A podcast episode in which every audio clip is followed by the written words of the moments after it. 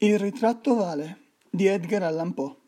Il castello nel quale il mio domestico aveva osato entrare con la forza, per non permettere che io, nella mia condizione di ferito grave, trascorressi una notte all'aperto, era uno di quegli edifici commisti di malinconia e splendore che così a lungo sono stati una presenza accigliata tra gli Appennini, non meno di fatto che nella fantasia della signora Radcliffe. Era stato temporaneamente e molto di recente abbandonato, a quanto si poteva vedere.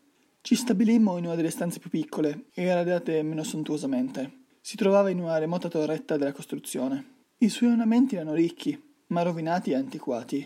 I muri erano rivestiti da razzi e decorati con trofei araldici, vari e multiformi, insieme con un numero insolitamente grande di quadri moderni, molto vivaci in conici riccamente arabescate d'oro.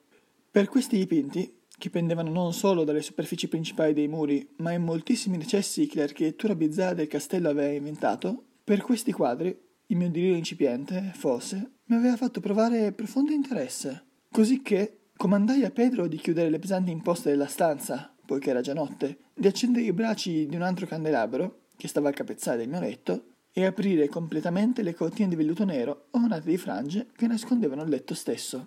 Desideravo tutto questo per potermi abbandonare, se non al sonno, almeno alternativamente alla contemplazione di questi quadri, e alla lettura attenta di un volumetto che avevo trovato sul guanciale e che si proponeva di criticarli e descriverli. A lungo lessi, a lungo, e devotamente rimirai, devotamente. Le ore volarono rapide e splendide e venne a mezzanotte oscura. La posizione del candelabro non mi piaceva e allungando la mano con difficoltà, piuttosto che disturbare il mio domestico addormentato, lo collocai in modo che proiettasse meglio i suoi raggi sul libro. Ma l'azione produsse un effetto del tutto imprevisto. Le luci delle numerose candele, ce ne erano molte, ora andavano a cadere in una nicchia della stanza che fino a quel momento era stata messa in ombra profonda da una colonnina del letto. Vidi così in piena luce un quadro passato del tutto inosservato prima. Era il ritratto di una giovinetta quasi sul punto di divenire donna. Gettai uno sguardo frettoloso al quadro e poi chiusi gli occhi. Perché lo feci non fu l'inizio chiaro neanche a me. Ma mentre le mie palpebre rimanevano chiuse, esaminai rapidamente nella mente le ragioni per cui le tenevo così chiuse. Era stato un atto impulsivo per guadagnare tempo e pensare, per essere certo che la mia vista non mi avesse ingannato, per calmare e dominare la mia fantasia e indurla a una contemplazione più calma e sicura. Dopo pochissimi momenti tornai a guardare di nuovo fissamente il quadro. Che ora vedessi giusto, non potevo né volevo dubitare, poiché il primo barlume delle candele su quella terra era sembrato dissipare lo stupore di sogno che aveva sorpreso i miei sensi, per riportarmi all'improvviso alla vita vigile. Il ritratto, l'ho già detto, era quello di una ragazza. Raffigurava solo testa e spalle, in quello che tecnicamente è chiamato uno stile vignette, molto nello stile delle teste preferite di Sally.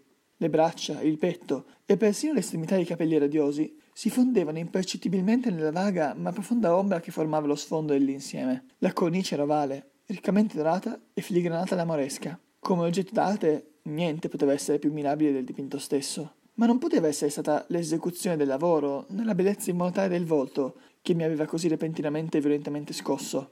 Meno di tutto, poteva essere stato che la mia fantasia, scossa dal suo dormiveglia, avesse preso la testa per quella di una persona viva.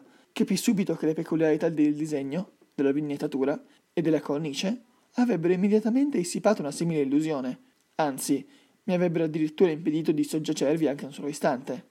Riflettendo con impegno su questi aspetti, rimasi forse un'ora, mezzo seduto, mezzo disteso, con gli occhi fissi sul quadro. Alla fine, soddisfatto dal vero segreto del suo effetto, mi lasciai ricadere sul letto. Avevo scoperto che il fascino del quadro consisteva in un'assoluta realistica vitalità di espressione, che all'inizio mi aveva stupito, infine confuso, conquistato, spaventato. Con profondo e rispettoso timore ricollocai il candelabro nella posizione precedente. Allontanata così dalla vista la causa della mia profonda agitazione, cercai ansiosamente il libro che parlava dei dipinti della loro storia. Giunto al numero che indicava il ritratto vale, vi lessi le parole vaghe e strane che seguono. Era una fanciulla di rarissima bellezza, e non meno soave che piena di gioiosità. E funesta fu l'ora in cui vide, amò e sposò il pittore.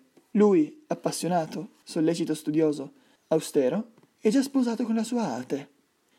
Lei, una fanciulla di rarissima bellezza, e non meno soave che piena di gioiosità. Tutta luce e sorrisi, e vivace come una cerbiatta, amante e appassionata di tutte le cose. Odiava solo l'arte, che era la sua rivale. Temeva solo la tavolozza i pennelli e gli altri strumenti spiacevoli che la privavano della vista del suo amato. Fu dunque una cosa terribile per questa donna udire il pittore parlare del suo desiderio di ritrarre anche la sua giovane sposa. Ma era umile e obbediente, e posò per molte settimane docilmente nell'oscura e alta camera, nella torretta dove la luce scendeva sulla bianca tela solo dall'alto.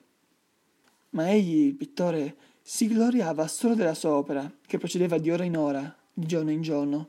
Era un uomo appassionato, ombroso e lunatico, che sognava a occhi aperti, cosicché non voleva accorgersi che la luce che cadeva così spettralmente in quella solitaria torretta faceva deperire la salute e la vivacità della sua sposa, che sfioriva visibilmente per tutti, tranne che per lui. Tuttavia ella sorrideva ancora e sempre, senza lamentarsi, perché vedeva che il pittore, che aveva grande notorietà, traeva un piacere intenso e ardente dal suo lavoro, e lavorava notte e giorno per ritrarre lei che tanto amava, ma che diveniva di giorno in giorno più spenta e debole. E in verità chi contemplava il ritratto parlava della sua somiglianza in parole sommesse, come di una grandissima meraviglia, una testimonianza non meno della capacità del pittore che del suo profondo amore per colei che veniva ritraendo in modo così incomparabile. Ma alla fine, mentre l'opera si avvicinava alla conclusione, nessuno fu più messo dalla torretta.